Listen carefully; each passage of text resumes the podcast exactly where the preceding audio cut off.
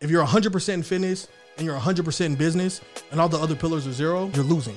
Like you're not successful. I don't care if you drive a Lambo, you live in Scottsdale, and you have eight pack abs. But if your kids hate you, your spouse hates you, you're emotionally dead, what does it matter? You're spiritually dead. It doesn't, it matter? You know what I mean? But if you can get to a point where it's like your body's rocking, you're happy, your lady likes you, your mm. dogs love you, you can step away from all this nonsense and be alone and still feel fulfilled. Like that is a successful person, regardless of if it's a billion dollars or if you only make a hundred thousand a year, if you make fifty thousand a year, whatever. I got love for the game. Bring it, bring, bring it, bring it back to the golden age when the fresh beats down. What, what, what, whatever happened to real hip hop? Love for the game. We got Jae Mitch in the building. I'm here, bro. Second time. Second time. Uh, we've only done like 30 something episodes of this podcast so far and Yeah. you are one of a couple who have been on multiple times. So welcome to the to the two times on the Raw Relentless Club. Two times. Yeah. Like LeBron would say. Yeah. One of the things we were talking about before we hit- started rolling was like just your your guy he, here. You guys have been friends your whole life. Yeah. he's your brother. You consider him a- as your brother. Absolutely. And he moved here from you said San Antonio, San Antonio, right? yep. And I was just thinking, I like having like a small circle. I like just being around people that you fuck with, and we were talking about that. Absolutely. And um, so that's why I like like I, I these guest based podcasts. Yeah. I love some of the podcasts where you just fuck with people and you have Right. chemistry with them, and you just keep bringing back on, come back on, man. No, for sure. I love it, bro. This room is crazy. I'm, I've been talking about this room since I came in here. it's it's crazy, like, cause I think a lot of people don't, haven't seen like your grind, bro. Like what do you mean? from like you being like when I first met you, right at Bobby's. I don't know what fight that was. Um, it was probably around 2000 Conor McGregor Mayweather ish. Yeah, probably. And then the apartment you had, we're like scrunched up in a room trying to pod, like Yeah. But it was like still getting it done, and then now it's like you got a full like crazy, bro. The thing Crazy, about this bro. podcast, man, is I've been I've been talking about this fucking podcast for since I met you, bro. Yeah. I was like, I need to start a podcast. This is a wave. I I sensed the wave coming. Absolutely. And then what do I do? I fucking hesitate. I'm like, okay, I'll do it. I'll next month, next year, next Yeah. year. But I'm talking about it. I'm thinking about it. And then fucking right when I start it, Joe Rogan gets a Spotify deal, Yeah. and now I'm almost late to the podcast game in a way. You think so? I don't think I'm late because I think at the end of the day, consistency and just quality of content will always win out. Absolutely. But if had I got in three years, I would have been three years ahead of like the you. boom. You know what I'm saying? I hear you. Absolutely. I think a lot of things too is people aren't taking this into consideration. Like it's it's more than just like turning on a mic and talking, right? Like obviously Mm-hmm. that's the premise of it, but it's like when you add the scenery and it's like a vibe in here, bro. It's like you're comfortable, you're, you're ready to talk about whatever. Yeah. Like it's fire. It's- Dude, last time you were on, like, so slowly, we've just been upgrading equipment. So I didn't always have the video switcher Yeah. station. I didn't have this light. I didn't have that light. Yeah. I didn't even use that light today. I didn't have these motherfucking things, right? This is crazy. And we were sitting in some shitty ass IKEA chairs where if I sat in there for longer than 30 minutes, my neck started to hurt. I was like, I got to get desk chairs, bro, for Yeah. people, you know? This is crazy, bro. This table's fire too. Yeah, uh, got it off Amazon. Everything here is pretty much Amazon. This is fire. Minus the wood panels, I like built those myself. I actually I was gonna ask dreamt about like I was trying to think like what do I want to make my studio look like? Yeah. And I had no idea what would be dope, what would make it seem like a vibe. And I don't know, I kind of just dreamt of like light up wood panels and like I saw I pictured like this fire like behind me with this wood wall. I don't know. And it can turn into that. Nuts, bro. This is hard. Well, speaking uh-huh. of, I mean, you're a creative guy. You do. I consider myself creative within the last couple of years. Like For sure. I don't think I found my creative side of myself until I started smoking weed, honestly, and it was like two years ago. Yeah. But now I'm like creating a podcast. I'm making things a vibe. Yeah. But like someone who's not creative, they don't think like that, right? Word. So I want to ask you, like, you make good ass music.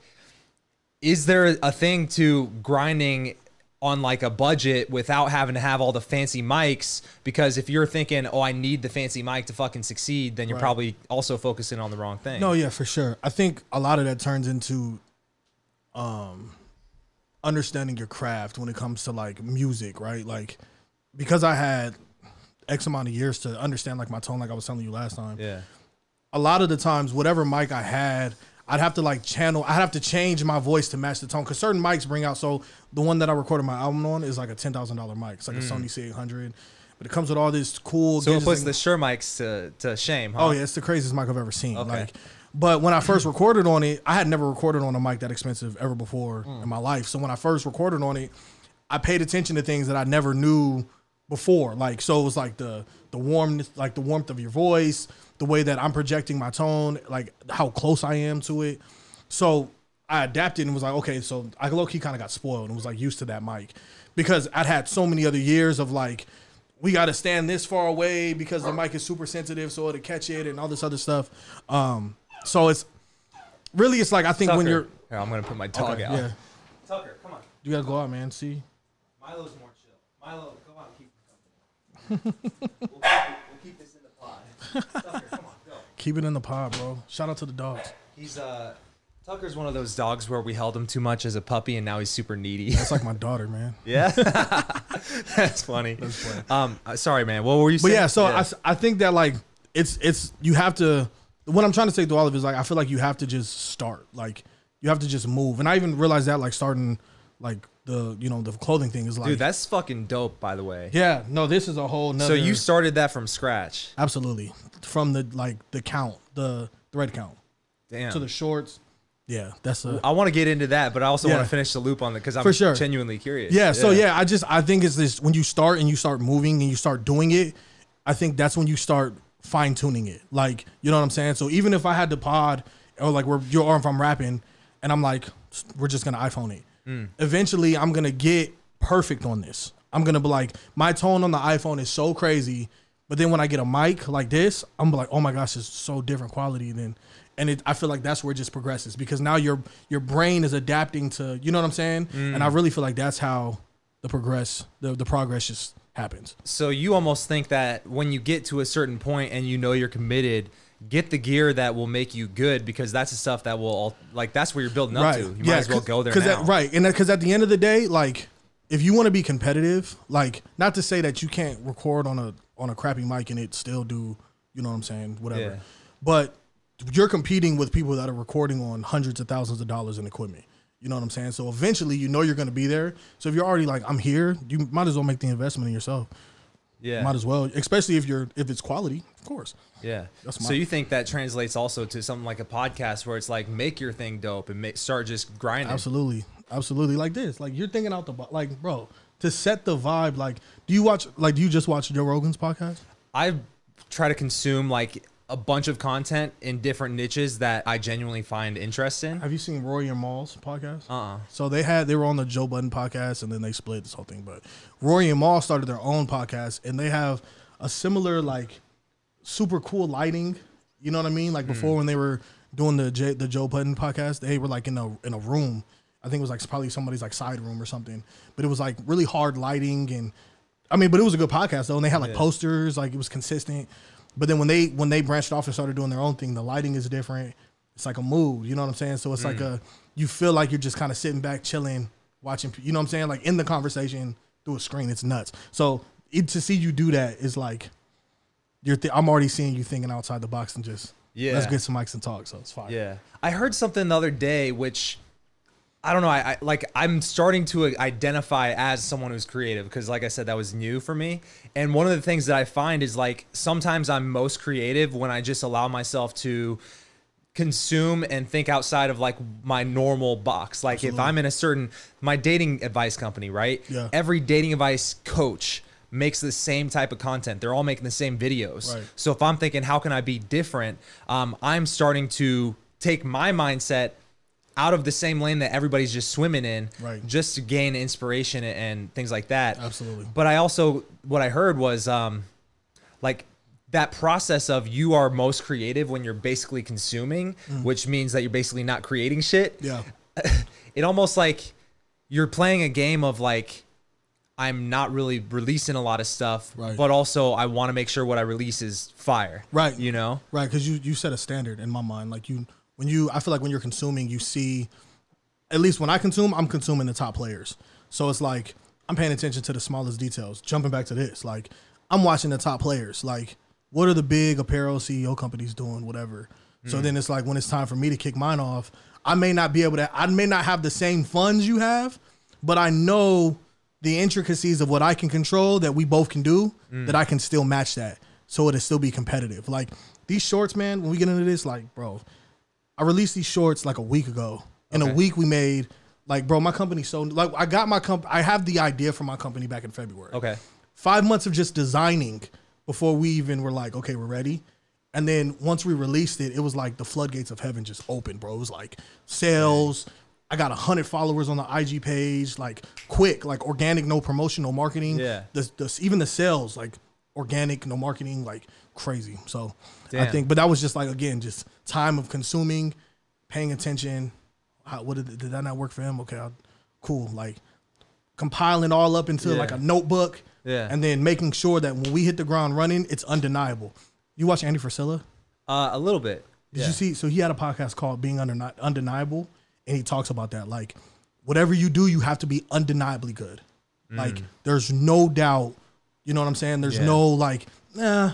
It's either like if you don't like me, it's because of like me personally, but you cannot deny that my content isn't top tier or whatever. You Yeah. know what I'm saying? So dude I, I i fucking love that and i have a feeling that um only because i've experienced it with my book in the dating advice industry Yeah. is people are window shopping these days it's like fucking tinder right Yeah. swipe right swipe left and so if you can't catch someone's attention with a glance Right. Or even in, the 10 second explanation Yep. you've lost them Absolutely. right and i think what i recognize about your brand that's why i was like curious because i saw you like talking about it promoting it and i was like that's dope and if he created that even more props right? Because instantly you get it. It's a gut feeling. And like in marketing which is what i do every day Right. they call it the big idea. Right. and so like if when you release a product or something it has to be a good big idea. And the big idea has like cre- criteria. And most of it comes down to it's got to be a visceral gut feeling that i get right away. Like right away i understand it. Yeah. you know qu- uh, you, do i say it like qualified? Yep. Anybody who feels like an underdog immediately identifies with it and it looks dope who's not going to want that Fire. you know Absolutely. That's so fire.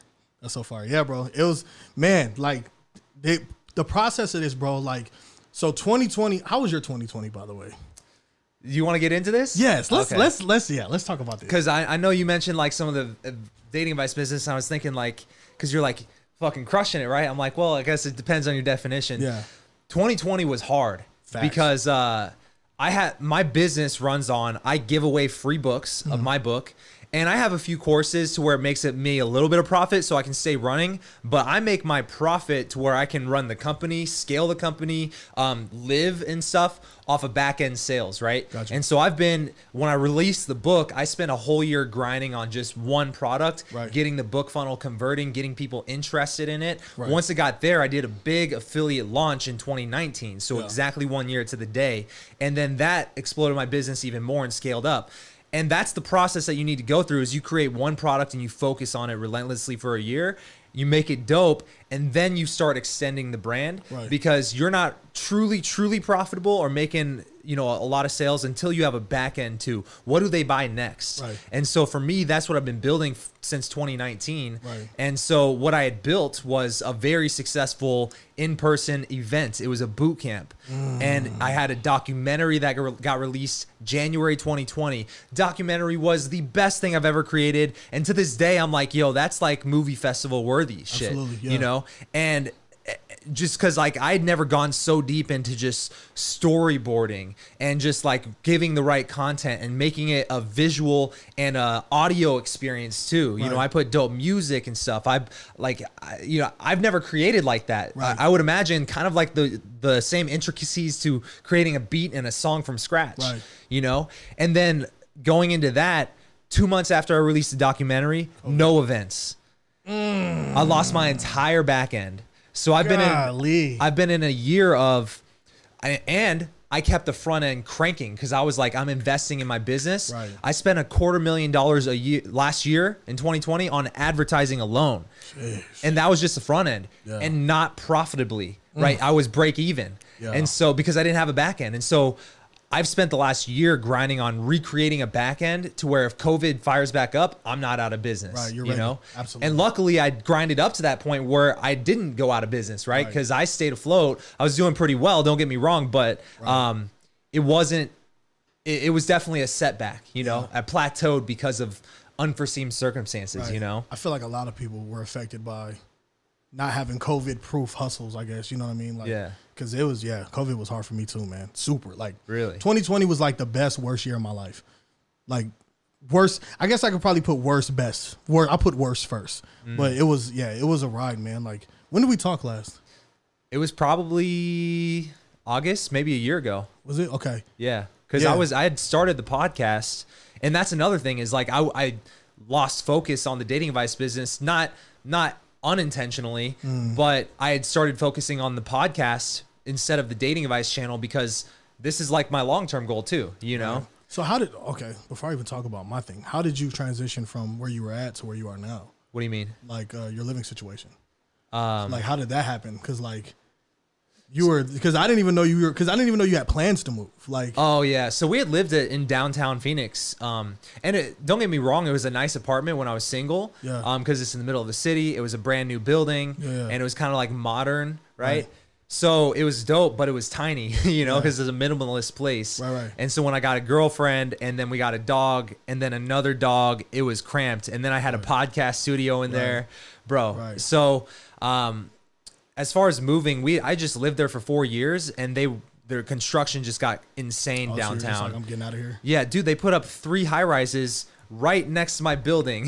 yeah. one on this side, one on this side, one on this side, and they're still building. and so insane. uh, the whole time I was there, it was just all construction, literally right at my building. And so we just got the fuck out as soon as our So that was like a lease was timing up. thing. That was like a Yeah. okay, yeah. And it was bad timing too because February of this year, um, you know, I was I was obviously grinding, but I was grinding a lot, you know, every day. Um, just like podcasts, dating advice business, um, and then the marketing side of everything too.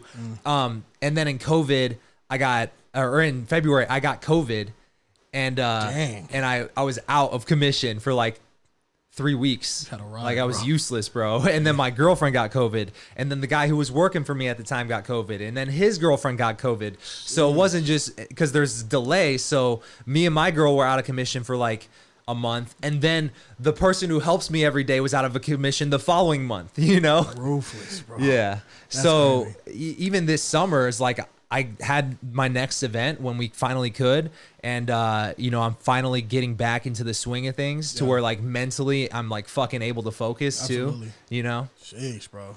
Yeah. Jeez. Yeah, so uh 2020 was crazy, bro. So um I guess the last the last I'm trying to think of where we last left off at. So the music kind of went to a halt because of that whole like marketing thing I was telling you about. Um but in my mind it was like rappers don't make any money. Like I was telling you before like there's no money in music really. Like unless you're one of those players like and even them they have so many other investments and sideline companies like so that was one of the things like at first it was like all right so i know we're not going to make any money with this now so i need to figure out a way to bring in some income. So from like july until february was like as as an adult the hardest financial time i've ever had in my adult life. Like bro i had an eviction notice. I had bro, like I don't know how many times where I literally had to just like pray my way into like money and food and like legitimately like so in this season of my life, bro, it brought me closer to God in a in a crazy way, which is another reason like my brother is like coming out here. Like so I was like, you know what? Like and like bless the Lord, man. Like February came, I got a really dope job downtown that like skyrocketed my income. Like we're like finances are fine now. Um, but I've always had like the hunger and like entrepreneurial spirit because I knew like I'm not completely leaving music alone, but I've always been like I know I need to create something that's COVID proof, and I wanted to have something that added value to society that made people feel like you know what I'm saying like this is more than you know what I'm saying? So when I die, it's like my imprint is more than just songs. You know what I mean? Like I've always wanted that. So um February comes, I get this job and it's super dope. But I have this like weird feeling in my spirit, man. Like this weird feeling like of unfulfilledness. Like so anytime that happens, I just know to go to the gym. Like that's what I always do. And um I got to a point like through last year and COVID where I would feel like if if I felt like I was praying and I felt like God was trying to reveal something to me, I would just like write it in my phone, like notes in my phone. So that's where this came about, bro. Like I felt like it was like, look, you're gonna start a business from scratch. Like it's gonna be like fitness apparel, this whole thing. And I'm like, all right, like, you know, it's like the, the weird feeling where you don't really know, like you're kind of in the dark with it. And like I said, anytime I feel like if it's, if it's if I feel like it's coming from God, I like to write it down because if it starts coming to pass, I know it wasn't just me thinking about it. You know what I mean? I know it was like a legit situation. So, um, sure enough, bro, qualify came about, and I told few people about it, and uh, it was just really the way I was living my life, bro. It was like you said, like you're the underdog, and a qualification isn't like no like you didn't have to ask permission to do this. Yeah. It's intrinsic. Like being qualified is a gift. It's not a status. You know what I'm saying? So it's like something that we all possess. It's like we could be whatever we wanted to be. Like Elon Musk wasn't always the, you know, crazy billionaire he is. Elon Musk spent hours and hours and hours in front of a computer. You know what I'm saying? Hours and hours while we were doing something else. Yeah. Jeff Bezos was getting laughed at.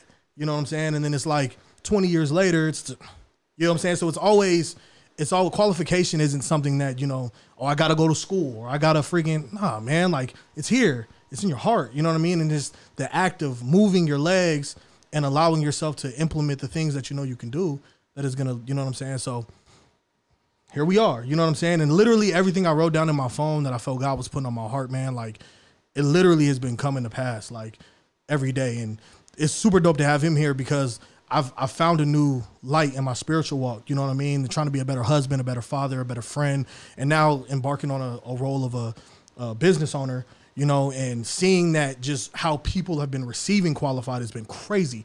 So even in that is like, okay, so now there's a whole new level of things that I need to stabilize. Because before I used to think like the pillars of goals were like emotional, financial, physical, and spiritual. But now like adding family to that, you know what I'm saying, and balancing. I don't, I don't, I don't feel like if you're super buff, right? Like if we had to like, if all the pillars were like percentages at 100, if you're 100% in fitness and you're 100% in business and all the other pillars are zero, I still think you're you're you're losing. Like you're not successful. I don't care if you drive a Lambo, you live in Scottsdale, and you have eight pack abs. But if your kids hate you, your spouse hates you, you're emotionally dead.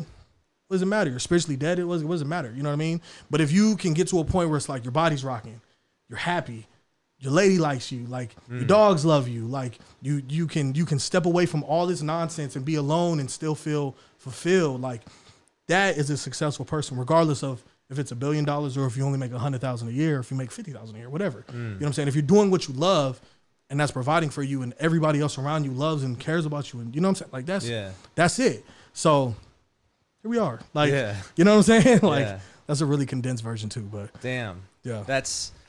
I had a feeling that because I was in college during 2008 when the stock market crashed and the real estate market crashed and all that. Yeah. And I didn't feel that because I was a kid and uh, my parents were paying for everything. But I know my dad was talking like he lost a lot of money in the market because of all that stuff. Right. Um, but he he he was entrepreneurial too, so he had multiple streams, and he was also a, a Vietnam War vet, so he had Oh, yeah. a lot coming. yeah. and so he he was good, but I, I had a feeling that 2020 was probably going to be worse because it was a worldwide thing, and I thought that there was definitely going to be a fucking entrepreneurial boom coming Yeah. after 2020, just like after 2008. Absolutely. And so it's really cool to see that because I've seen you on the grind too for many years. Yeah. But now you're you're starting something and it feels like it's got a lot of momentum behind it. Yeah. And it it's I, I just look at it and I know that's not like as long as you just keep with it, it's gonna fucking blow up. Yeah, you know? that's love. Yeah, man, and that's the goal, man. Is is to really create an army. I don't know if you've paid attention to the Instagram, but a lot of a lot of the Instagram says like we are the army, like welcome to the army. There's a lot of emphasis on the army, and that's because I the on on like your your first reaction to it is like is the quality there. So I I literally you talk about you know in the consumer stage of the creating process, right? So I'm looking at premium workout gear. Like you ever heard of ASRV? I'm just gonna shamelessly plug them. but um ASRV is is dope, bro. They're super dope, but they have the audacity to sell you shorts at $108. Mm. Right? Workout shorts. 100 Yeah. I've never seen that before, right? Then you go look at like joggers. Joggers would be like 168. You're charging me $200 for some joggers, bro? Like, you know what I'm saying? So I'm like, why do they have the audacity to do that? We can scale back and think about value, and then we can look at more like fashion brands like Louis V and Dior, Balenciaga, whatever. They'll I bought I have some shoes in my closet. Let's not even talk about it. Like they cost me a lot. You know what I'm saying? Yeah. But it's because it's like they they've placed the value on that because of how it's created, the time they took into it, and that's what they deem. And people are like, yeah, we receive that. You feel a lot different when you spend thirty dollars on a pair of shorts than like one hundred and eight, right? Mm. So looking at that, and then looking at like Nike and the bigger like the whales in the world. So taking that into qualified, I'm like, okay, like we can create something that is quality, top of the line quality. So when you initially see it and you buy it, you have an emotional attachment to it because of the price point. So you're gonna take care of it a little bit more, but then you're gonna have a sense of pride in wearing it. But then once you get past that, it's like it's a reminder to you. There's been so many times where I've not wanted to go to the gym and I'll put on this. And like, bro, you're qualified, bro. Cause I got friends, bro. I got friends that are bodybuilders that are IFBB pros. And we all kind of started working out around the same time. But I look like a marshmallow and they're freaking Hulk, bro. They're jacked. They look phenomenal. But the difference was is like they kept going. And mm. then it's like they created this separation between the way we look physique wise. And now in my head, I'm disqualifying myself because I'm comparing myself to them when when they started, they could have been comparing themselves to whoever the top bodybuilder in the world was at the time. You see what I'm saying? Yeah. Or even like starting a journey, like, man, I'm never gonna be where Pat is. Like Pat's killing. Like, man, you got years in this. I'm not gonna do qualified. No. Go. Yeah. Because the only the only separation between you and I is time. It's it. Like time and grind. Mm. That's it. So it's like getting a group of people to really embrace that Yeah. and really understand like, hold on, we are like, we got it. We really do got it. Like this is like your permission. Like qualified is your this, this is your permission to be great. If you need it. If you're if nobody's told you it's okay to be awesome, we'll tell you here qualified. Here qualified, we say. Yeah. Like, you know what I'm saying? Like Yeah. so that's that's really where I want to gravitate it to. And we got some stuff in the works, man, like some um some accountability uh I don't really have a name for it yet, but almost like a it's going to be like a year program, so to say. Um, but in this program, it's really going to be filled with uh, making you stand on what you want. You know, making you stand on not just saying, "Oh, I want to do this," and you know, regardless of what it is, if it's a financial goal, physical goal, whatever. Um, but making making sure that that goal comes to pass. So it's going to be really hard. It's going to be really mentally I don't want to call it strenuous, but it's gonna it's gonna help you grow. You know what I'm saying? It's gonna really challenge you. Um, so we're working on that. Uh, of course, more more clothing pieces are coming. It's top top of the line quality, bro. I want to be the Yeah. Louis V physical fitness Love it. apparel. So So are you are you positioning yourself um, in the in the clothing market compared to the other athletic gear that you were mentioning? Are you going lower than that, or are you doing a similar price point to that? I'm like I'm I'm a sweet spot. So I don't charge. So the, these shorts right here, the 001s, um, they're seventy dollars. Got it. So you're gonna feel it when you buy them, but it's not gonna be as. I don't know why, but thirty dollars less, I feel like feels reasonable, yeah. right? So you'll buy them, and you'll be like, "Man, I can't believe I just spent seventy dollars." But then when you get them, you're gonna be like, "I see why I spent seventy dollars." Yeah. does that make sense? I still think that's like a premium price point, which I think is good because I think you're right. If I'm looking for a pair of shorts, what the fuck are you? you what, why are they a hundred dollars? Right. You know, Yeah. seventy dollars seems like it's premium, but it's also like I don't know. I think it's a good move. You know, Right. Yeah. And the, the coolest thing about it is, at first when they were priced, you know, it was we went so like back and forth so many times. It was like, how much? How much are they worth? Like, how much are they worth to me? I was like, okay, sixty nine ninety nine. Like that's where we're at. Let's see how it's received. But it's more than just clothing. When someone puts it on, it's like a fucking they're putting on their cape. You know. Exactly. But also like to see people's reactions. He's a perfect example. Like he I bring him downstairs to him because he's at my house and I it's like it's all it's packaging, it's everything, right? And to watch his initial reaction when opening them, the first thing I ask is, are they worth $70? Absolutely. Absolutely. Perfect. Then I'll send them out to somebody I haven't talked to. Like, and I'll just message them like, hey, like, how do you feel about the price point? Are they worth it? Absolutely. Oh, bro, I didn't know I had a front pocket. Oh, I didn't know. You remember Keenan? Mm-hmm. Keenan, so he's going crazy in Fort Bragg, being a Green Beret, Special Forces in the Army. He buys two. And he gets them and he's calling me and he's like, bro, I can do this. I can do that. Like, I didn't even know I had a zipper oh my gosh, it's deep. Oh, like because like on the compression shorts right here, there's a pocket in the compression that you can put your phone. So he's like, I can run with these. I went to the pool and I swam in them. They dried in three seconds. He just texted me that like they dried in like three seconds. So just seeing that reaction to people seeing like they're they're it's a utility short. Like you can Yeah. do whatever to it, but they're seeing the quality and they're seing. You know, I got my seventy dollars worth, Yeah. which is important to me because I don't want to just. The biggest thing was I never wanted to just buy a pair of shorts and slap my brand on there and had mm. nothing to do with the blend or the fabric or how they. I didn't want to do that. I was like, we're gonna make these the best shorts out. Like Nike, call me. Like these are better than everybody. I'm saying it on record. Like the 001 qualified shorts are the best shorts on the market, and this has just been proven, bro. Like people love them, so it's super tight, man. Yeah. One of the questions that I, I wanted to ask you when you were talking about like having the boxes checked, like if you're killing it, but you're not happy and you don't have the emotional stuff going, your family life has a lot of tension, right? Right.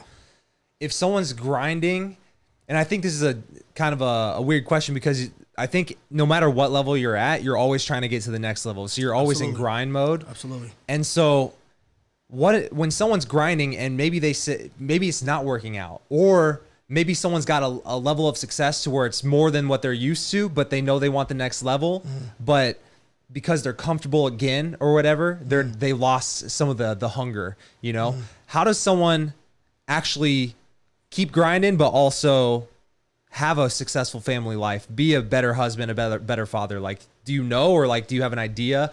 You How have do to be intentional. Mm. Like being intentional is huge, and a lot of this is from the failure on my end, and like I said, really tapping back into my spirituality and seeing like, what does God have to say about this? Like because time and time again through my life, like I've always like like since like 2011, I've like been in the Bible, I'll get out the Bible, been in the Bible, get out the Bible. But more 10 out of 10 times, if I'm if I'm paying attention and being intentional, like putting to practice what I feel like that's saying, and this is just, you know, in my life, it's everything else, it bleeds into everything else. I was just telling him the other night, like physical fitness and I feel like your spirituality is the transmission acceleration of the car, bro. Like if you have your physical fitness intact and your spirituality intact, everything else just flows together, bro. Like it's it's a weird it's weird how it works. So I think like if you're killing it in an area and you're trying to get other areas correct, maybe the focus should switch because it's a priority factor. Because sometimes I feel like a lot of people will put, you know, my business is first, you know, um, my spouse, myself, or whatever the case, and then it kind of trickles. But then you start realizing that there's like hiccups in that. You know what I mean? So the way that I run, like in my mind, the way that I've done stuff as of recently is I'll put, you know, I put God before anything else. Then I'll put myself. Then I put my wife. Then I'll put my kids. And then I'll do everything else. Because in that order, if I submit whatever issues I have or whatever the case, if I'm before, if I'm in, if I'm in my word or whatever I'm doing, then it's like, okay, now I can look at myself and be like, where, what areas of my life today am I messing up in? Because I can feel it. You can feel it, right? Like, ah, I really messed up in that or whatever. yeah And then from there, it trickles down into how, what kind of husband am I being to Morgan? Because now I can see, you know, if I'm, I got a bad habit of being snappy. You know, like mm. I'm a real snappy person, mm-hmm. especially when I'm focused. Yeah. So it can come across mean, but it's just I like to get stuff done in a very timely manner. Mm-hmm. My wife is really bubbly, really bubbly, really like, oh, whatever. Like, you know what I'm saying? So that can kind of piss me off sometimes. So even in that, I'll have to dial that in. Like, why am I feeling this with Jay? You're just focused right now, and that's just she's just in a good mood. So you have to meet her there. Like, understand, like you're leading your home. She's she's paying attention to what you're doing. You know what I'm saying? Don't kill her spirit because she may not feel the same drive and focus as you do. That's not her position to. That's why it's your obligation. You see what I'm saying? Hmm. She didn't get qualified. I got qualified. Yeah. You see what I'm saying? So it's like, then that buries down to my kids. How do they view me with mom? Am I paying attention? My daughter is like quality time. You like read the five love languages? Yeah. My daughter is quality time times 11, bro. Like she just wants to be under you. Like hug me, let's play, let's this, let's that. My son Zion, you got to tell him you the flyest thing since since an eagle, Words boy. of affirmation. Yeah, like that's his thing. And then Elijah is like another quality time, but not as intense as my daughter. Mm. So understanding that as their father, making sure that I'm hitting that, but then almost in my head doing like a time block of like Jae from you go to work from 7:30 to 4, you get off work from 5 to 7, you got qualified. 5 to 7 you got qualified. 7 to 9:30 it's your family. Mm. Period. There's no, you know what I'm saying? There's no messing that up. And sometimes I'll telework. So I get to double dip. I'll be home and, you know, spend time with my daughter if she's home. They're about to go back to school, so stuff's gonna change. But, you know, being able to kill two birds in one stone or whatever the case. But finding that time to be like, I know daddy has a mission and I know we're trying to freaking make millions right now, but I see you. I love you. I appreciate you. I'm here for you. You know what I'm saying? The grind doesn't stop. I'm still, you know, daddy has to respond to this message really fast or shout somebody out really fast or Yeah. make sure that things are being implemented. And that's I told him another thing that I've been thinking about is like like delegating. So starting to delegate. So I've you know working on your business and not in your business. So it's a lot, man. I could talk about this forever, bro. Because Yeah. it's been yeah. I, I love it. I um I I had a big realization about business. Uh, I was listening to the book Good to Great. Have you ever read that book? Um, it's a good book. He talks about um, kind of just what businesses kind of just stay as the bottleneck in their industry versus the ones that really make that leap and become like great businesses in their in their in their industry and it comes down to like a bunch of traits that he realized and outlines in the book Yeah. but one of them that really hit me and i've kind of stripped down what I'm doing with my business and maybe more, I guess, reflective and self aware. Yeah. But it was like, yes, it's delegating, but it's also delegating to the right people. Mm. And it's it's not even a sense of like who's an A player or a B player or a C player, Right. but it's also are they the right person to have on the bus that's going to this destination? Right. If they're not the right person, you're not gonna uh, until you get them off the bus. Right. You can't make that leap from good to great. And sometimes it's not even about getting them off the bus. Maybe they're just in the wrong seat on the bus. You know, for their heavy. strengths and stuff. That's hard. And so that's what I realized is like I was working with my friends. I was working with whoever was willing to do the job for what I was willing to pay Right. but at almost at my expense trying to make something work by keeping someone who shouldn't be on the bus on the bus because I was just like I, I didn't know any better Yeah. or keeping them in a spot that's wrong for them. Yeah. You know, and then at the end of the day, if you need them to change spots on the bus, but they don't want to change, now they're not playing their role on the team. Sheesh. You know, so Yeah. that was one of the biggest things that I realized. And so what I did, I realized like with my content, I'm I'm such a creative and I feel stressed and unfulfilled when I'm not doing something Right. on camera or on audio. Yeah. And I'll be honest, I have not been doing a lot of creating, and so there's like this disconnect, and it just it creates an anxiety inside of you Yeah. because it feels so good to create. But what I realized is like one of the people I was working with on, on video editing, I was wanting to do two podcasts a week, Yeah. and because they didn't want to edit two podcasts a week, they're like, yeah, that's a little ambitious. So I let it, I dialed it back to one, Right. and then I fucking skip a week, and then you know, and then but then that happens in all the different places in your business that we're, you're working with people because they don't want to do the work. That's so real. You know? Right. That's a, no. That's and I think that's that's that analogy is crazy. One, it's super fire, but um, yeah, I think that's the blessing in that and finding like, you know, people that are willing to almost run faster than you.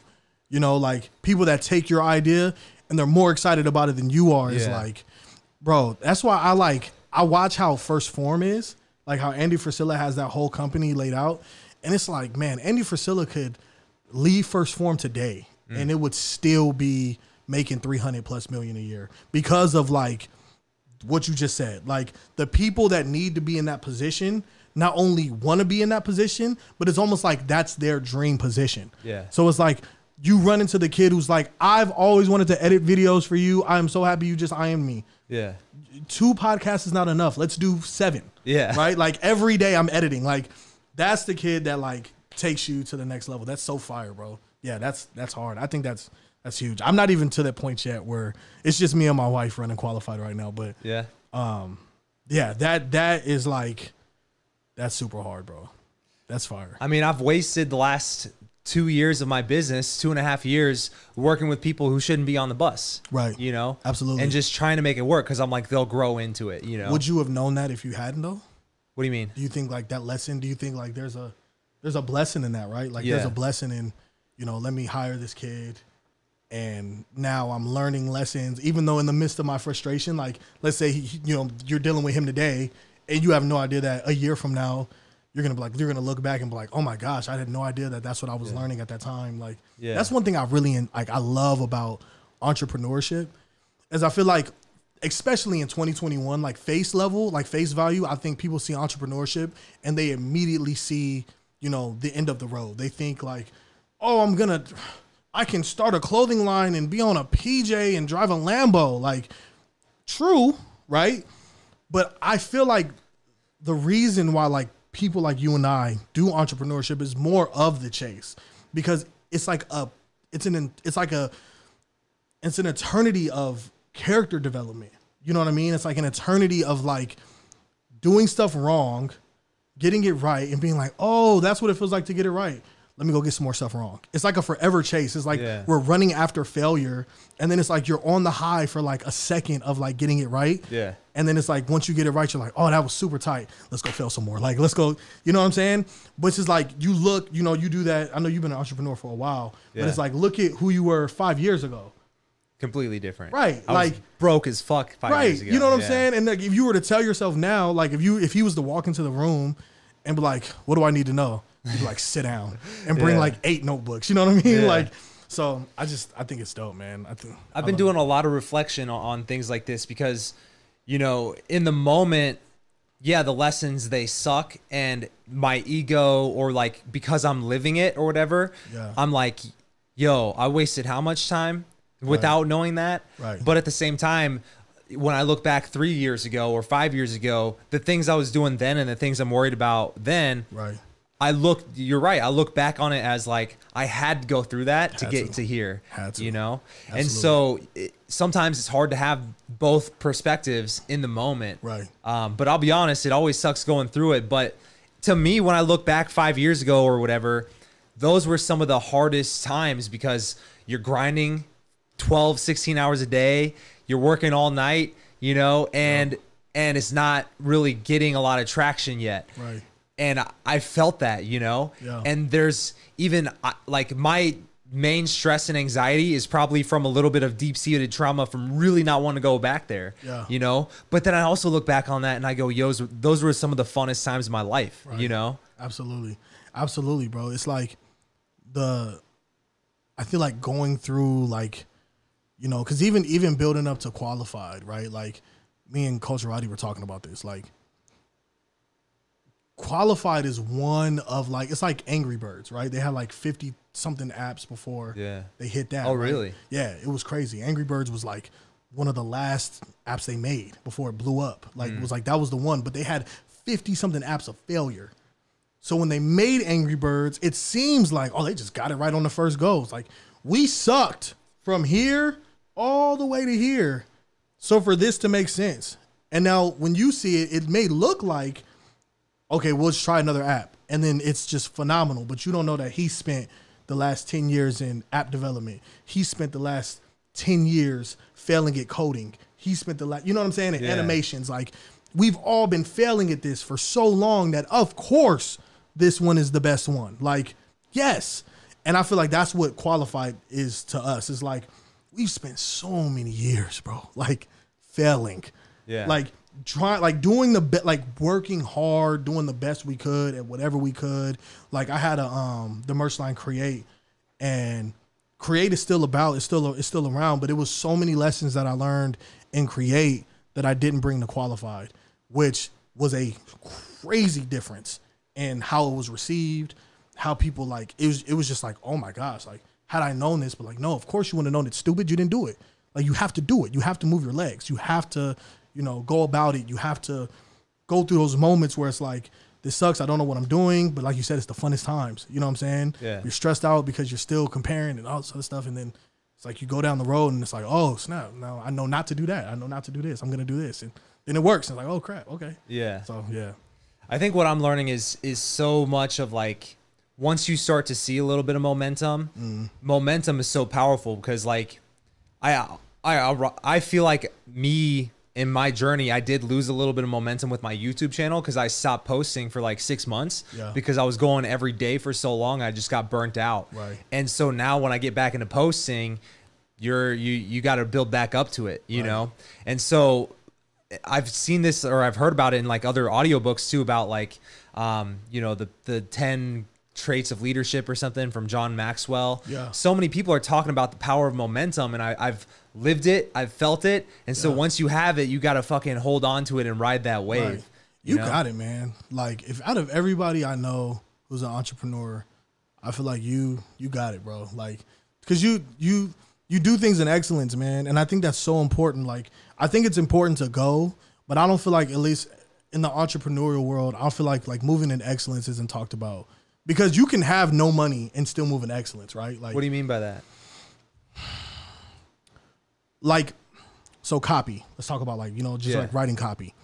Somebody can say like oh i don't know how to write copy. Somebody goes oh you just do it right? And i feel like you have two people. Two people that are like okay i'm gonna write copy and i'm gonna suck at it until i get it right. And then you have the other person who's like i'm gonna write copy but i'm not gonna release it. So i'm gonna write copy until the copy feels good to me and then i'm gonna compare that copy to good copy. Mm. And then if my copy doesn't add up to this good copy then i'm gonna keep writing until it's like this. So then when i finally release it to the public it's an excellence. So to you it looks like my first one was you know the bet like oh my gosh he's just a but it's like i've been doing this for the past year. Yeah. like you know what i'm saying? In the closet. Like the other person has been going out just oh i'm just moving my legs and doing it and doing it and doing it. And i feel like this person is really taking the time to like sharpen the sharpen the blade Yeah. and I feel like that's not talked about enough. I feel like the person that's like, oh, just go out and suck and do bad, and not not to say that that that way doesn't work, but I feel like that way is a lot more depressing. Like, you know what I'm saying? Because Yeah. you're like, oh, I suck, bro. Like, I'm just bad. Like, nobody's rocking with me. Nobody's whatever. Opposed to just, you know, let me sharpen it. Yeah. Like, let, let me really sharpen it and let me really, like, make sure I'm really good to go. So when I come out, I'm competitive. And people respect that. Like, you know what I'm saying? So then if you may not have seen the work, I have loads and loads of stories of, you know, the nights where you went and partied and I was still at home, like, sharpening the blade, sharpening the blade. And then when I knew I was ready, like, I knew if I swing it, it's to cut Yeah. that's when I that's when I finally swung it, and sure enough, it you know what I mean. So, and I feel like you got that, bro. I feel like not a lot of people have that. Like, yeah. I don't I don't know. I think people just overlook that. I wonder what creates that. You know, like is that something that someone's born with, or is it just like does it have to be bred into them from a young age? Because like for me, I've always had a little bit of a chip on my shoulder, but Why? so I was like really fat as a kid. Yeah. Like, and I wasn't like I wasn't born fat, so I got fat from like third grade. And all the way Cookies are good, cookies are good. I remember I would go out for Halloween and have a pillowcase full of chocolate, a whole fucking pillowcase, and I would sit there for months and just snack on it when I was watching TV. Yeah. You know. Facts. So I got to like 250 pounds in eighth grade. Really? Yeah. How tall were you? Uh, like six feet. In eighth grade? Yeah. Who are you, LeBron? yeah, I hit. I grew early, and it, I remember as a kid, bro, when I was in preschool, like this is the first time you're not you're around people that aren't your parents. Yeah. And I remember like they put this big ass piece of tape that was like a, this big Yeah. on the wall. It just stuck, and they had every kid line up, and they marked with a pencil and wrote your name next to it to see how tall you were. And when I was three, and I remember at three years old, I was. I didn't. I was like, oh, I'm gonna find out how tall I was. I didn't know that was a thing in this Yeah. world, you know. Facts. And so I see I'm like middle of the class. I'm like, yo, that's kind of depressing. Yeah. At three, right? So maybe maybe I was born with it because Yeah. at three I was like, fuck that shit. Yeah, And so wanna be then I remember the next time we did it was the next year in kindergarten, and I was like five by this point, Yeah. and I was the tallest motherfucker in my class. And so Losers?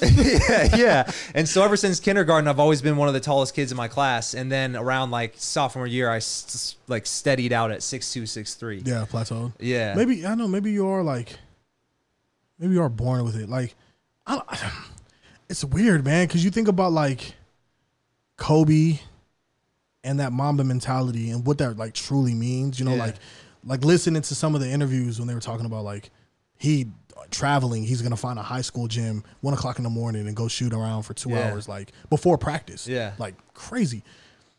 Well, you got to want it too. You have to want it. Yeah. You have to want it. I think, and I think that's the thing. I think it's like you have to understand that like you can literally do anything you want out here. Like there's like Jeff Bezos just did it first. He did Amazon first. Yeah. He's no different than you and I. You know, like he just got it first. You ah, know what I'm saying? It is what it is. But it's like if you can just like this is what like I'm going to be the best podcast like like Joe Rogan who I think with that mentality is like that's what that's how Conor McGregor did his thing until Yeah. he started being crazy like he's off his rocker now but like well, he's he's a guy who reached the top, got comfortable. Cause like, Yeah. what else are you gonna do at that? You've reached the highest level, a You- Lamborghini yacht is crazy.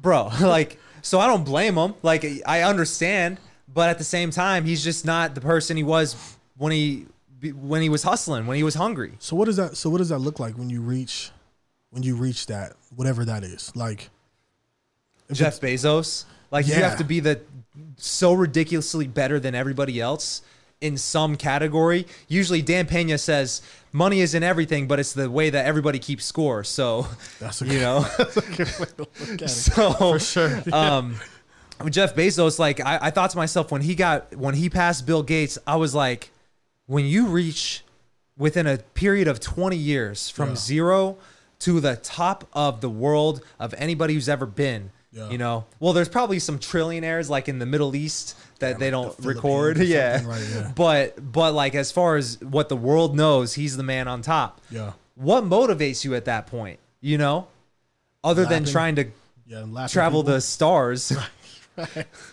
I don't know, man. I've I've I've thought about that too. Like, what like and eh, even like what's the number? Like, what's the number that?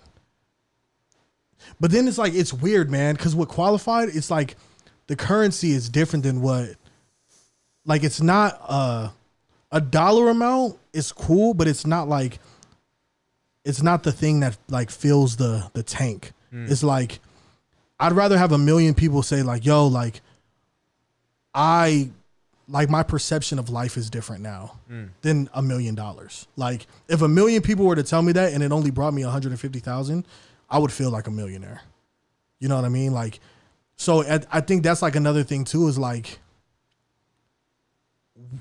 because I've seen I think I just I've, I've seen so many like time and time again that like money is so monetary and because I've been at the point where it's like yo if I had a hundred dollars it would make my day right now Money is so monetary. That's like saying hair is so hairy. bro. It's like it's just like it's it's so like it's like a ham. It's just a hammer in a toolbox, bro. It's like, do am I more excited about the hammer or the screwdriver? Like I just you know it's like I want to have the toolbox. I just want it all. Like I want everything that the toolbox has to offer. It's like I don't need more hammers. Like, but it's like because and I've just seen it. Like when I don't have anything. Like when I don't when I didn't have any money at all, and like I said, a hundred dollars was like a million dollars at the time. Like, man, I can eat today. Like, then getting more of that, and then knowing like the chase for that, it was like if if my if my like internal being is just to just chase this forever, I'm never gonna. It's gonna be like trying to solve. It's like I'm trying to break the universe. Gonna be, I'll be Albert Einstein. You know what I mean? Like that's why like what you do is so cool. It's like providing like I've never heard of that until I moved here. By the way, like What? like dating coaches. Okay. I didn't even know that was a thing. I thought like Hitch was like a, you know what I'm saying? But it's like even seeing the things you post to these guys, and you're like literally changing these dudes' lives. Like, yo, she got it. Like I got a date with her. Like, Yeah. that's super. Like that's dope. Like I can imagine how you feel. Like, yeah, like you know what I'm saying. Like what I'm saying works. Like don't be weird. Like do it like this or whatever. So, and to me, it's like that is so cool because it's like the idea of serving people. Like the idea of like being, you know, you look at being on the top and being the CEO of whatever, but it's like really your position is like you're just the first servant. Like you're the first, you're the main Yeah. server. Like however I can benefit you. And again, like that's what leads back to, you know, the Bible. It's like that's just servanthood is so, so important because I feel like that is like the biggest value you can add to anybody. You know what I'm saying? Like, what can I do for you? Like, not what can you do for me? Yeah. And I think like that's with the entrepreneurial world, I feel like that's really a big thing is like, you know, what can you do for me? What can you do for me? And sometimes that that's you have to think like that, right? Especially mm. if we're if we're talking in regards of like the way you're structuring a business, like yeah. playing your role on the bus. Yeah. If you are a video editor, I am not gonna have you in accounting, bro. Yeah. Like, sorry. you know what I'm saying? Yeah. But in the same vein, it's like once we figure out where you belong on the bus, how can I make sure that this bus ride is the most comfortable for you? Mm. You know what I'm saying? Like, how can I make sure that like while you're here, I can provide the most value to you so you can fully understand who you are. So when you get off of the bus, you're a whole different person than when you came on. Yeah. That's it for me, bro. Like, I think it goes back to what you were talking about uh, at first, which is you know moving in excellence. I think what allows people to actually reach a level of success and actually start riding that momentum is, you know, if you don't care about your product, if you don't care about the experience your product creates for the people who are exchanging money in dollars for it, Yeah. then you're not going to be in the game for very long. You're just going to fade into the white noise of everybody else in the industry because it's all just white noise. So I think for me, like, I know I've never thought of it as I move in excellence, but I truly do just value my product. You know, so many people in my industry, which honestly, I didn't think. I don't think it really was a thing until around the time I got into it because that's when YouTube and like social media really started to blow up exponentially. And now everybody and their mom is a dating coach these days, you know? And so, um, with, but with that alone, because of that, and even back before it was like it is today, there was a lot of people out there who just didn't give a shit about their product. They just wanted a product so they could make money. Right. You know? And I've yes, the money is cool, and obviously that's a way to scale up your business so you can have more time and energy to resources to making the products better. Absolutely. But from day one, my first product that took off was a book that's not even meant to be profitable. Right. It's a book that I ship to you, just pay shipping and handling. It's free. You know, and people think, well, why are you charging seven dollars for shipping and handling? I'm like, because it cost me seven dollars to print it and to ship it. Hey, you know, Let me disclaimer that um, everything I've shipped is definitely seven dollars. Like that is the true thing. Stamps is not playing around. well, those people they think like that because they're so scarcity minded, and Yeah. because they think.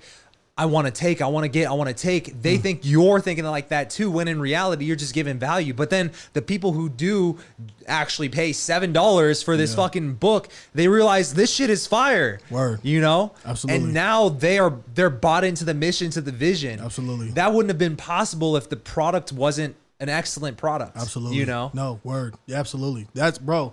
That's so I just it kills me because I I haven't found anybody to truly talk about how important it is in like adding like caring about like you know what you're doing, but then adding value to people in a in a genuine way. Like you hear the term of like how can you add value to somebody, but it's always in an agenda way. It's always in like you know how can I add value to Patrick so Patrick can help me do like I don't care about what Patrick does for me. Just how can I add value to you? So when I leave, you could be like, yo, I really like Jae's cool, man. Like, he's a mm. genuine dude.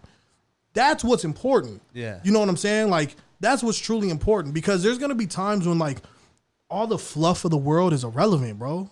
Like all the all the all the materials we buy the Ferraris, like it comes to an end. We all die, bro.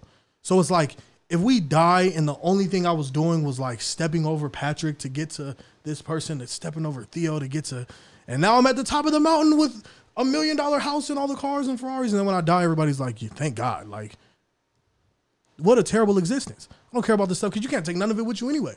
You know what I'm saying? So your cars get repoed or your house gets sold and you decay in a box. But. Drake wants that money in the grave, though. yeah, Drake's- He's going to take it with him. I don't know what Drake's gonna do. Drake needs a hug, bro. That's what Drake needs. Why you say that? I, I, in my mind, in my opinion, I don't know if this is true, but I would just feel like it's the way Drake is is, um, he has a lot of success, and I would feel like it'd be foggy. It'd be foggy to see who was my friend and who wasn't. You know what I mean? Like, hmm. because you're at the top, you're at the top of the mountain, boy. Like you and Chris Brown, like, and even I would feel like that would be an argument to who's, you know, like You think Chris Brown is on top too? I'd say like any. I, I feel like if Chris Brown took like the next six months and like released a whole bunch of music and grind, like because of who he is, Yeah. yeah, he'd be like. I feel like Drake got uh artist of the decade because I feel like he was way more busy than Chris Brown was. Yeah. Um, but if Chris Brown would have been just as busy, You think he just got comfortable and just started settling in? I really feel like I just I think it gets deeper than music, G. Like I think like when you get to that level, it's really it's just foggy. Like You know, like even the the the levels that we got to, you know, when we were dropping Rainier Drive, people would pop out of nowhere. Mm. And then it's like your death perception gets a little off because you're like, Are you my friend? Or are you here because I'm popping? Like Yeah. are you are you here for me? Cause like and it's weird, bro. There be times I look at my wife like, You waiting for me to pop or you gonna leave if I don't blow up? Like it's crazy, bro. It gets really weird. So I think like when you're on that scale, if you don't have somebody that's in your corner to keep you grounded and keep you like center, mm. I feel like it's it's everything else that you see on the internet is just fluff, man. Cause yeah, Drake is Drake is loaded, man. Like got the the embassy like crazy what he's doing. And I'm not to and not to say like, you know, he He's doesn't have Godfather. He walks into a club and people like they they're like trying to get access. Oh yeah, yeah, bro. Like I, I couldn't imagine. And I'm, I'm not like again, not to say he doesn't have people around him that keep him grounded because I don't, I don't know Drake, but it would be that. I feel like that level is very scary. Like very, very, very, very scary if you're, you know, just used to. If everybody around you is just like, yeah. If Drake's like, yo, we're going to the Bahamas. Yeah, yeah, we're all going. Yo, we're about to do this. Yeah, yeah. Like if it's just yes, I don't know, man. I almost wonder just because I feel like talking about the bus analogy, mm. I feel like when I there's there's two types of people I've worked with where in retrospect I go that probably wasn't useful, mm. which is the ones who want to dial it back a little bit, but also the ones who just agree to everything, right? Yeah. And they're just like, yeah, okay, yeah, because you almost need a little bit of feedback sometimes to really know if your shit's good, Right. And in that sense, I almost wonder if Drake's able to consistently put out bangers like that, time over time, Yeah. maybe he has those people around him like yo that song sucks how can we do it better you know Yeah, and I, oh man, and that's that too is like, I feel like the Drake argument is always so crazy because you can you can break Drake into so many different pieces. Like one one hand, I've heard the argument where people aren't really Drake fans because they call him the whole culture culture vulture thing. So he just blends in with whatever is popping at the time. To people who love Drake, you know, when he was in his so far gone bag and wishes that he would have continued to blossom in that. And then the argument of like, oh, your artist has to evolve and whatever. But I I think I honestly feel like Drake took his talent and let him, you know, he he blended with the time. So he's like, I'm gonna try to keep my sound, but I'm gonna match my sound to what I know people are listening to, so it keeps me in the front. Because that was the that's the only way you stay relevant mm. is being in front of the times and making sure that whatever new thing, like when the Migos came out in like 2013, 2014, and Versace was a hit, and Drake came on, and you thought it was like a Drake song featuring Migos, but really all Drake did was took that cadence that the Migos had, mm. put his thing with it, and then it was like, oh, this is a Drake song, but it's really a Migos song. You see what I'm mm. saying? But then it led. I mean, the Migos still became a crazy rap group, and they're like one of the biggest rap groups, if not the biggest rap group. Mm. But that kept Drake in the front. Like it kept Drake relevant. So when Drake switched to the Toosie Slide, the JB Block Boy, and you know, to now where he then when Scorpion came out, and he kind of got back to the old Drake bag to show you like I still do this. Like I'm still him. Yeah. But I still need to make my money. You know, in these places. So I think that would be a smart move on his team to you know keep him in that regard. Like let's pay attention. Let's let's do our research to what's really going on. Keeps his bag up for sure, and it makes it, it gives you you know artist of the decade. yeah But yeah, man, I don't know. Like I said, that's a that's a scary place. That's a really scary place. Like look at Justin Bieber, man. Like what about him like Justin Bieber is like a whole like he's like a transformed person. Like you know what's that song that he had? Do you know the song he had? i get my peaches out in georgia no. i get my weed from california What's that song that he had where he's talking about um Bro, baby baby nah, it's uh is it an old song No, it's a new song. uh is it like wait for it or something like that It's uh where he's talking about being alone. It's like a depressing song. oh kinda. yeah um stay is it Stay? Stay? You know the song? i don't know It's like he's talking about like when everybody's screaming your name and like you don't know if it's like I feel like this is ringing bells. I just haven't listened to Justin Bieber recently. Yeah, I it was I saw it on TikTok. You're on TikTok, bro? I'm on TikTok. Follow Jae Mitch on TikTok. Okay. I don't make a lot of I don't make a lot of like cool TikToks. Like I haven't mastered the Has your TikTok. have you been getting views on TikTok? I got a dread video that I did. It was a joke, bro. Not even a joke, but I just did like clips of when I first started my dread journey until like uh like a couple months ago. And my dreads weren't even as long as they're right now. The joint has like eighty thousand views. Dang. Yeah. And then the other ones you upload, what kind of TikToks are you uploading? Just like random Yeah. whatever's trendy. Do they get views? Uh, not as much as that one. The only one I had a I uploaded a sneaker TikTok when I like did all my shoes, Yeah. and that one got like five thousand, maybe not five thousand, maybe like two thousand. Um, and I think that might be my other biggest one. But I feel like so I'm not on TikTok, so I guess if you're don't take this as TikTok advice if you're looking to get on TikTok, but my observation of it cuz I've been I've been boycotting it cuz my girlfriend hates my girlfriend always brings up politics, Yeah. but then she always acts like she hates talking about politics because it always starts an argument. and I just I'm a troll, bro, so I troll her, so I'm always giving her devil's advocate just cuz I know it gets her fucking fired up. and so I purposely boycott TikTok because um, she's very like liberal, very against Trump, very like anything that doesn't speak of Trump and is all like if it's Joe Biden, it's Joe Biden. If it's you know whatever. So um, I'm always playing the devil's advocate. And she is always on TikTok, and so I'm always talking about how like China is like listening in, I'm and I'm like boycotting it, you know. And so what's crazy is we'll have a conversation, me, me and my girlfriend, about some random shit, and then she'll have the next day tons of TikToks about that. And so I just start saying like, "Yo, China, fuck you."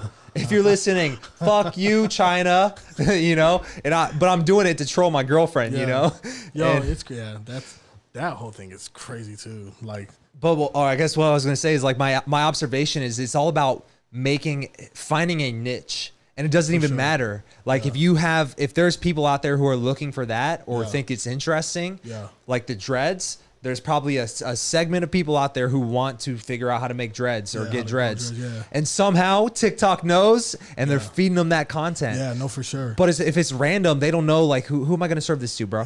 You know what's funny? My um, I got a friend of mine who did a uh, shout out Marcus.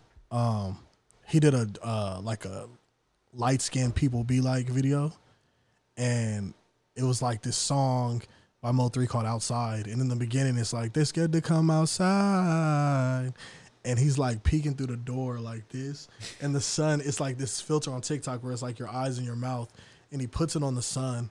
And the sun's like, they're scared to come outside. And he's like, light skins be like in the summer. That thing got like 160,000 views, bro.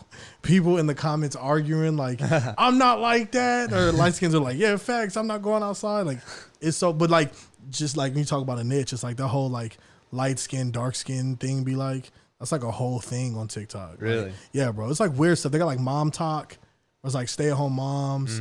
Yeah, bro. I can't. That's I think that's my problem with TikTok is I'm just like, I can't. I don't feel the need to get in that. I probably Yeah. should because you I uh I mean everybody I know who has the app on their phone, they get sucked into it. I've never gotten sucked into it because I, I don't download the app. Yeah. And my I'm just I'm afraid if I downloaded it, it would be serving me up some conspiratorial alien shit and I'd be eating it all up, bro, you know? I'll be stuck on there for hours. how do you feel about uh this whole vaccine thing? Um, well, I got it because I was basically forced to get it if I wanted to continue dating my girlfriend. Oh, no. Um, she she her family uh she has like a I don't know the family relation, but it's like a step grandmother or something weird like that. But she's like if we're going to gather as a family, everybody needs to be vaccinated because she has a like a a thing to where her immunity is suppressed. So if she gets it, she would definitely like probably kick it, Yeah. you know. Jeez. And uh, so, but in my opinion, it's like she came over yesterday to a family thing, and we're all vaccinated, and she's just wearing a face mask, but also kind of being a little like. Oh, you can't come near me, but then she's fucking mingling with us. Like, why are you even here? Yeah. You know, why we got to make all of us suffer just that. because you don't, you like, whatever. And so, and so Kate's like, I'm not going to not go to my family's birthdays and Christmases. So I if I have to get it, you're getting it. So I got it because my girlfriend wanted me to get it. you know, I got but a, um, I got a family member that got it and still got COVID. really, Dead serious. Damn. Still got it. Got the vaccine a while ago. Did they got- get it? Okay, so it's separated. Yeah, and they got the the Pfizer, the Mm. Pfizer one. Still got COVID. I haven't even been paying attention to like I know the differences of like the one I got is the one shot Johnson and Johnson. Yeah. But I don't know like all the news around the different ones. Yeah. Um but you know, me and my girlfriend we got COVID in February and then we got the vaccine like 2 months ago. Yeah. So, How do you feel? well, COVID put me out of commission for like legit 2 weeks and it's not the flu. Have you had COVID? No, I've had COVID. So everybody around me's had COVID. He's had COVID too. He's had three, fuck. Three You're a healthy guy. You better not have it out here, dude. Delta variant was Yeah, good. he just you know? came in here with COVID. yeah.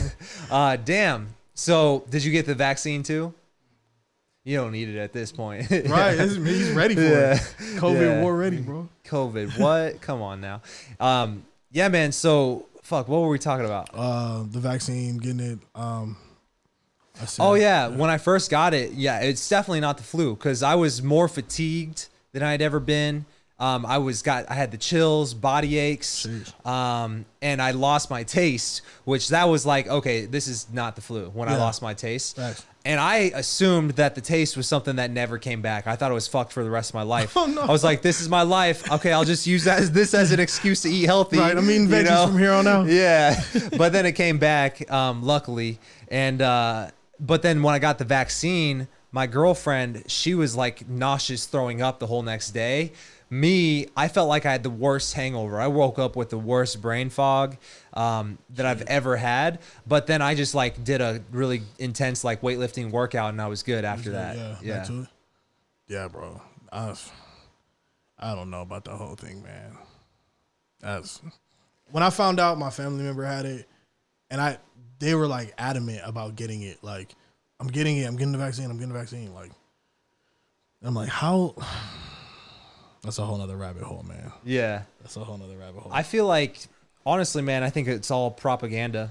To be honest, it's all fuck. A lot of it was played up to get Trump out of office. That's my personal opinion. Yeah. Because what happened to the narrative as soon as Trump's gone? Oh, it's like, oh yeah, we don't have to wear face masks anymore, and you know, we the news was talking about it nonstop, right. right? Now it's like, oh yeah, well there might be this other thing, right? Yeah. I don't know. I think it's I think it's a lot of it is just like media hype. Yeah. Personally, Like control. yeah. Yeah, bro. That's been my. It's just because a lot of stuff just doesn't make sense, man. I'm like, like in 2019, like from 2020, like from 2019 back, everybody was dying of the flu. I read some read some statistic that was like millions of people die from the flu, Yeah. like every year, and then after 2020, nobody's died from the flu. Like everybody's dying from COVID. Everybody. Like Yeah. I got a cough, you got COVID. Like holy moly, bro. So and then I just think like the whole like unvax thing when people are like, oh well, you can't, you know. Um, there's like a restaurant in Scottsdale now that's like you can't eat at that restaurant unless you have a vac- uh, your vaccinated card. Damn. And I'm like, what about the freedoms in America, bro? Like, Exactly. so yeah, that's That all. people didn't give a shit if you had the flu shot before. Right. They didn't give a shit if you were vaccinated before. Right, for real, bro. Right? It's like it's like this whole but it's weird because it's like, you know, you talk about Trump and the division, like, oh, Trump's dividing our nation. But it's like now, let somebody say that they're unvaccinated, bro. Yeah. You will get exiled. Like Yeah. we oh yeah, we're not vaccinated. Like pff, stupid. Like Yeah. don't come around us, you freak. Like it's crazy. You ever seen? I think it's called The Social Dilemma on Netflix. No, I haven't. It's about like how the social media algor- algorithms work, Hmm. and it's the whole. It's a documentary where every person that they're interviewing it, are people who were in the rooms when all these social media platforms started. Like they were early on in the company, Wow. and these people are coming out almost. Almost as whistleblowers, but it's not a real whistleblower. They're just talking about what's really happening. Right. It is beyond our control. Social media algorithms are painting a picture of who you are and serving you uh, shit that you will watch. And unfortunately, the things that people watch are outrage, things that make them emotional. It's like the car, a car accident effect. Nobody wants to see the car accident, but everybody slows down and everybody looks every time. And you always get pissed at the people who are slowing down and looking, you know? And then I slow down and look. exactly. Yeah, and real. so um, what they do is they interview all these guys and they're talking about like how the algorithm works and then you really start to see this is dangerous bro Crazy. and it legit I, I don't think i've like i've gone down alien rabbit holes i've gone down like apocalyptic rabbit holes i've never been genuinely scared until after watching something like this because here's the deal with facebook right they ha- this is just one example i'm sure there's many Yeah. right but they they have a role that they hired these people working at Facebook are like genius kids out of like Harvard and shit, but they're like they're kids. They're 22, 23 years old, right? Yeah. And so one one person's role is probably some small ass Asian girl who's like 24 doesn't even know who she is yet. Right. Her role at Facebook is to manage the political atmosphere of a third world country in Africa, like Uganda or some shit, right? Because what happened in their, these third world countries is to be able to afford a cell phone, Facebook basically made a, a, a deal with their cell phone company to where the the Facebook app comes pre-installed onto the phone, right? And so it comes pre-installed, but these people they don't have enough money to pay for internet. So Facebook is their internet. And Facebook is serving them up hypey shit That's and crazy. outrage and right and so the people who could afford the internet and what happened this is real um what happened was uh one political class in that country they were able to afford these phones, but then the other people were uh, lower income or whatever, didn't have the ability to afford a phone that had Facebook on it. And so you're seeing a lot of propaganda against the other class. And so it caused a mass genocide. And they have one fucking Asian girl working at Facebook, and her role is to manage that shit. That is crazy, bro. But then you think about what uh, what where other this is a slippery slope that has already happened. Absolutely. Where else has it gone off the rails? And it's it's a machine that cannot be stopped at this point. The algorithm is literally running the world right now. What the heck, man? like, yeah, that's crazy, bro.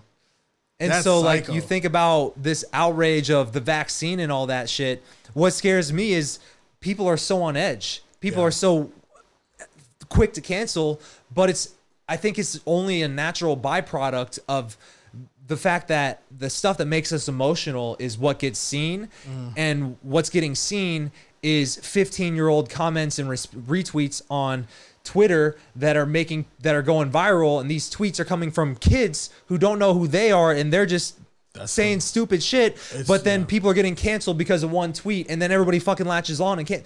And so it's like who's shaping our society the algorithm which is shaping it through people who don't know shit you know No, it's it's so crazy. Like, yeah, my son is about to be a freshman in high school, and even like some of his like thought processes, I'm like, where'd you form that? Oh, you're on TikTok all day. Like, that's where you form that. Like, so even like trying to undo certain things, because I have to tell him like, I just had a conversation with him, and I had to like explain to him like, let me tell you how reality works. Like, when you put your phone down and you go outside and you leave our house, everything's on you.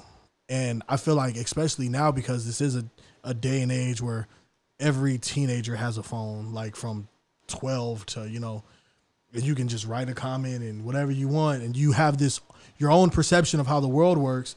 It's like when you get out here, you can't cancel an eviction notice because you didn't pay your rent because you have no life skills to move because you've been so attached to your, you know. And I'm like, that's the part that's scary too. Is like when the truth, like when certain truths start becoming like enough to get you canceled. Like I don't know, I don't want to say it out loud because I don't want to get your show or me canceled. you But- can't cancel something that's like so just starting yet Oh, okay. Like, but like, so the idea of like, I seen this thing on TikTok where a girl said, you cannot be biologically born a woman. I understand, like, I understand, but you cannot, that's science. Like, you're born with what you have, right? Like, but saying, like, oh, you can't be born, but you can't be biologically born a woman and then tell somebody to grow up when that's just a truth. Like, you know, it's like nobody's, trying to tell you what you're not or whatever but like as a as a baby or like i seen another one where um the uh the doctor said so a baby was born and the doctor said you know you have a brand new uh son and the mother goes you can't tell me what my baby's sex is like they haven't made the decision yeah what like you know what i'm saying so it's like once now that that's being like that's that's where we are like that's when i'm like okay like the only thing I know to do is pray, man. Like, cause I'm like, that's the only thing that's gonna save us at this point. Because it's like you can't get mad at the truth, man. You're white, I'm black. You know, you call me black, and I'm like, no. My son showed me another thing today that said they're they're southeast. They're not black.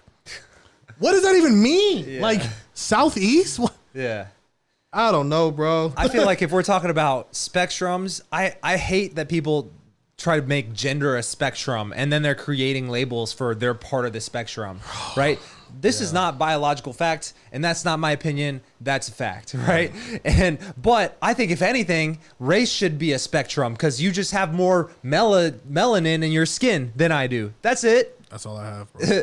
and light skinned people have just a little bit less. Right. If anything, race is a spectrum. Yeah, bro. You know, we're all the same. Right. Yeah, bro. Like I don't I just yeah, I don't, I don't know. I just pray, bro. At this point, I'm like cuz now it's like you got to you got to literally walk on eggshells of what you say. You got to be, you know, you can't have an open conversation cuz that's I think it's to be about dialogue. Like we should be able to we should be able to disagree. Like I don't care what side of you're Republican, Democratic, liberal, like whatever. We should all be able to come to a point where I can tell you, I can speak my piece, you can speak your piece, and we come to an agreement of truth. You know, we come to an agreement of, you know, what is what is the truth. And I think that's a big part of like the world right now too is there's no like there's no moral standard. You know, it's like it's like if we all come in a room and we vote, it's like this is what is okay. Another thing, my son shows me all the cool stuff in the world, but we were at, we were out to eat one time and he said they're trying to change a pedophile name to minor attracted people. Have you seen that? It's hmm. called MAP. It's like minor attracted people. Let me make sure that's what So it doesn't sound as bad as pedophile. So it doesn't sound as bad as pedophile. Hold on, minor attracted. Oh, he's just one of those people that's attracted to minors. Dead serious. Look, so it's called. So yeah, um, minor minor attracted person is an umbrella term for people with any condition that means they are sexually attracted to minors. Um, this below the age of consent, including like paraphernalia, all the other stuff, or a pedophilia. pedophilia.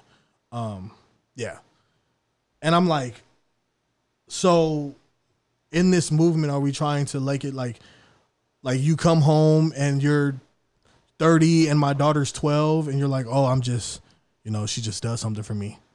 That's the day I go to prison for the rest of my life. Like, you know what I'm saying? Like, mm-hmm. I don't care what movement, like, no, bro. Like, you know what I'm saying? Like, you can't just, what do I know, bro? I don't know. It's crazy to me. I feel like people are just people are bored, you know? Yeah. They they they wake up, they go to their same fucking job, they brush their same boring teeth, they eat their same boring breakfast, they go Yeah. to the same boring gym, do their same boring workout. Yeah. Then they go to their same boring bed, have boring sex with their boring girlfriend, Word. and then wake up and do repeat the whole process. Word. And so they're just looking for things that make their day exciting. So, so many people live for the weekend so they can fucking get fucked up and just tune out the world, right? Yeah, tune bro. out everything that they have to think about five days out of the week Yeah, by bro. getting themselves fucked up. So they're so bored, they're creating drama out of just like nothing. Yeah. And TikTok is allowing it to happen. Twitter is allowing it to happen. Yeah. Institutions and companies or and advertisers are giving into it. Right. So, eh, yeah, I mean, it's crazy. There just got to be a change, man. There has to be a change in the narrative, and that's another that's another reason why I'm super excited for Qualified to Grow is because that's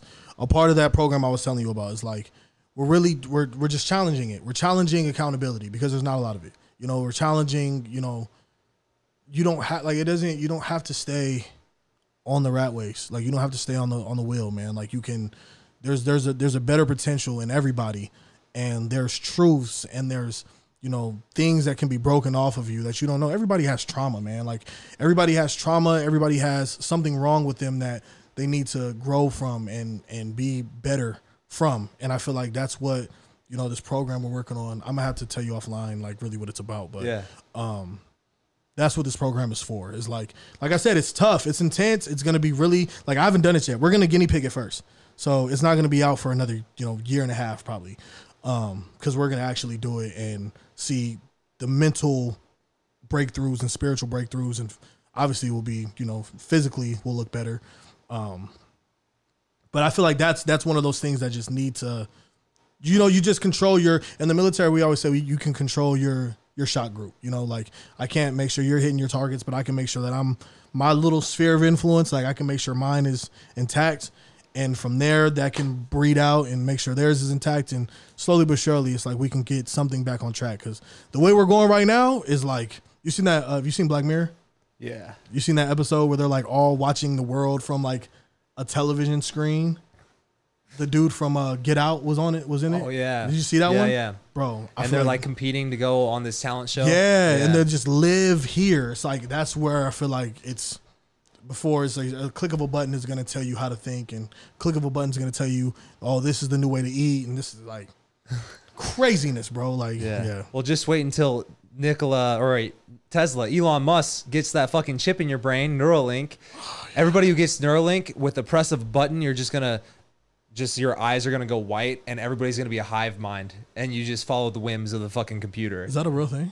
That's what that's what I'm imagining it. Oh, have you have you heard him talk about this? No, Do you know about Neuralink? I don't know. I, you, this is literally the first time I've heard. They've tested it on pigs. They're already in development, right? And so what it is, it's like imagine putting the cell phone chip in your fucking brain. He's gonna surgically implant uh, Neuralink in your brain, and what it's gonna do, what he he explained it on Joe Rogan's podcast. He goes, right now, people are moving too slow because he's thinking big time. He's thinking if a comet hit- hits Earth, we're done. So how do we become a multiplanetary species, right? But there's also other things like global warming or like eh, whatever, name anything apocalyptic, right? A super volcano goes off, we're fucked, right? And so he's trying to get think, how do we move to Mars? And so that's everything he's doing right now is to get to Mars with SpaceX. And so he says that information is too slow for humans, right? Because if if I want to send a text to you, yes, it's gotten faster from like when we had to send it by mail, Right. right? But I still have to pull out my phone and type it, right? He says with Neuralink, we're cutting out the the 30 seconds and we're making it instantaneous. So I just think it. And I we telepathically communicate things like that. I can look up anything I want and instantly know the answer. like in your head. Yeah, because it's the chip. But but when you think about it, right, it's a chip controlled by a company Yeah. in a fucking capitalistic society. Then they're gonna start blasting fucking advertisements to your brain and shit, bro. Like you'll be in the kitchen just like seizing, like it's another Amazon. Like, Yeah. that's crazy. I didn't know that. Did you know that? That's crazy. that's the shit that scares me, bro. yeah, that's crazy, bro. That's Yeah. insanity, bro. Well, as the since you were in the army, I want to ask you this: what uh, what do you think of all the the releases of like the videos of UFOs from like Navy ships and stuff? Have you seen any of that? Yeah, I've seen that. Like when they were in the carrier, there was one like 2016 or something like that. Yeah. Um, I don't know, man. Uh, The pyramid shaped UFOs just floating above this place. That was like 2019, I think. yeah, I don't know, man. I don't. Um, in the army, they don't give us cool stuff like that. So Yeah? I was just like in the middle of you know Djibouti, Africa, sweating my behind off. That's where you were stationed. No, I was deployed there, but um, I was stationed in El Paso. But uh, yeah, I don't know, man. I uh, it's weird, man. I know there's, I know for a fact that there's a lot of stuff that the government is has like deep, deep, Mm. dark and suppressed. Um, nothing that you know I know personally, but just I just know because Yeah. there's been so many things that you know yeah so but yeah i've seen it and i'm like i don't know man it's one of those things where i'm like i think i'm gonna be naive to it until i see it like i have to see an alien Yeah. like and i'm like okay they're they're they're real I, I agree. Like even if I saw a UFO, I wouldn't be convinced it wasn't military. yeah i'm gonna know? have to like watch you transform like men in black like i'm gonna have to watch you turn into something crazy like oh god okay I uh so I I know we're going to an hour and a half, so we can wrap it up here soon. But um, one of the things I since we're on the topic, I fucking met this guy at the Salt River. Um, uh, do you know Salt River out here? You ever go mm. Salt River tubing? Mm. There's like this big river. It's like basically you float down it on tubes, and everybody goes there. It's like four or five hours. You can stay out there. Everybody gets fucked up, but it's so dope because there's t- so many people just floating down this river on tubes anyways, me and my girlfriend and a few other friends, we went for the Fourth of July, and rather than floating down the river, we just kind of put our camping gear on the side and just got fucked up for the Fourth of July, right? And so we were actually at the part of the river where everybody who's already been floating comes out, goes out to their car, and uh, so there's other people posted up, and we just happened to meet some dude who walks up to us and asks us where we got our camping gear because he was thinking about buying some soon. And he was just like this guy in his 50s, normal white dude, nothing weird about him. He was there with his wife. normal, cool people. Find out he's an engineer. We're all drinking beer. We're fucked up. It's late in the day. It's 4th of July. So we just start talking. And he's like an engineer. And he said he used to work for Ford in California Yeah. and uh, in the 90s. And I asked him about the UFOs. It just randomly came up. And he's like, well, I don't know about that, but I can tell you that Lockheed Martin, who does a lot of the aerospace for the military and the government, um, their plant was right across the street from the Ford plant in the 90s in California, where I worked. Yeah. And he said in the 90s, so the, the little backstory about Lockheed Martin, the guy who like was in charge of it, he fucking uh, said on his deathbed that we have the technology to take ET home. And we have that right? And so he said lockheed martin they came and did a demonstration for the ford engineers in like 1990 or 1989 Yeah. and he said uh, what they did was they brought out this ginormous laser and they pointed it or they like fired it up and they're just said yeah just stand there we're gonna show you something really cool or whatever right they fire up the laser and they have they must have mirrors or something because they said when they shot it it like bent around the building so they couldn't see where it went right and so they didn't know where it was at. And then about 10 minutes later, they're just standing around. The Lockheed engineer goes, Everybody, cover your eyes. It's going to get really bright. He goes, I didn't wait 10 minutes to fucking cover my eyes. So he said they count down from 10. And when they get to zero, it gets really bright. And he said he had to like cover his eyes at that point. And they told him after after the fact that when the laser was gone for 10 minutes, it went into another universe. What? And this is the shit they were playing with in 1989 that they were willing to show. Yo. Hey man. that's crazy. That's Yeah. that's insanity. I don't have any cool stories like that from being in the army, but that's crazy. I'm I don't know, man. I I don't know, man. I don't know. I would definitely be the one to if I got enough money and got in the right circles, I would definitely start asking the questions though. I would definitely try to figure out who I needed to get to, what secret society is living amongst us that we don't know about. Yeah. because it's i mean it's it's a big universe bro. Like you know what i'm saying? And i don't i don't know if i necessarily like i said i'd have to see one. I'd have to see it. I'd have to just literally watch an alien transform from like a like i'd have to watch you grow eight arms and like three eyeballs bro. Like Yeah. i'd have to just watch it bro because it's like i don't know man. That's crazy though another universe is nuts Yeah. Well, if that's true, then that proves that it's a multiverse, which means that there's probably infinite universes, which means there's probably infinite versions of you out there. At every fork in the road in your life, you just made a different decision. That exists somewhere. That's crazy. That's psychotic, man. I don't know, bro. That's nuts, man. Anyways, man. Well, if anybody listening wanted to check out you, check out Qualified, where should they go? Um, yeah, so qualified is uh you can go www.qualified.com. That's Q V L F D on my shirt. Um, and my personal is follow Jae Mitch, follow J E M I T C H. So Awesome. post cool stuff, make you think. You still doing music? Um, right now I got it on hold, man. Right now all my attentions are on qualified. I quit vaping, which has been the hardest thing in my life, but really trying to get a hold of my mentality and and grow spiritually. So, um, yeah, man. So as of right now, I'm just growing qualified, trying to make it a COVID proof, right? Like, and then I think once once everything kind of is stable enough and I can quit my job and and really do this full time, um, I'll start. I'll start writing again. He Yeah. gets on me about it all the time. yeah, he gets on me about it all the time. So I mean, Qualified is dope, and I'm I'm glad that you're pursuing that. But if you're out there and you haven't heard his music on Spotify, look him up because it's, it's fire. that's love. I appreciate it. Yeah, I'll definitely be back to to to writing. I mean, I still write, but we'll be back to it. So, Yeah. All right, guys. Peace out. my man, later.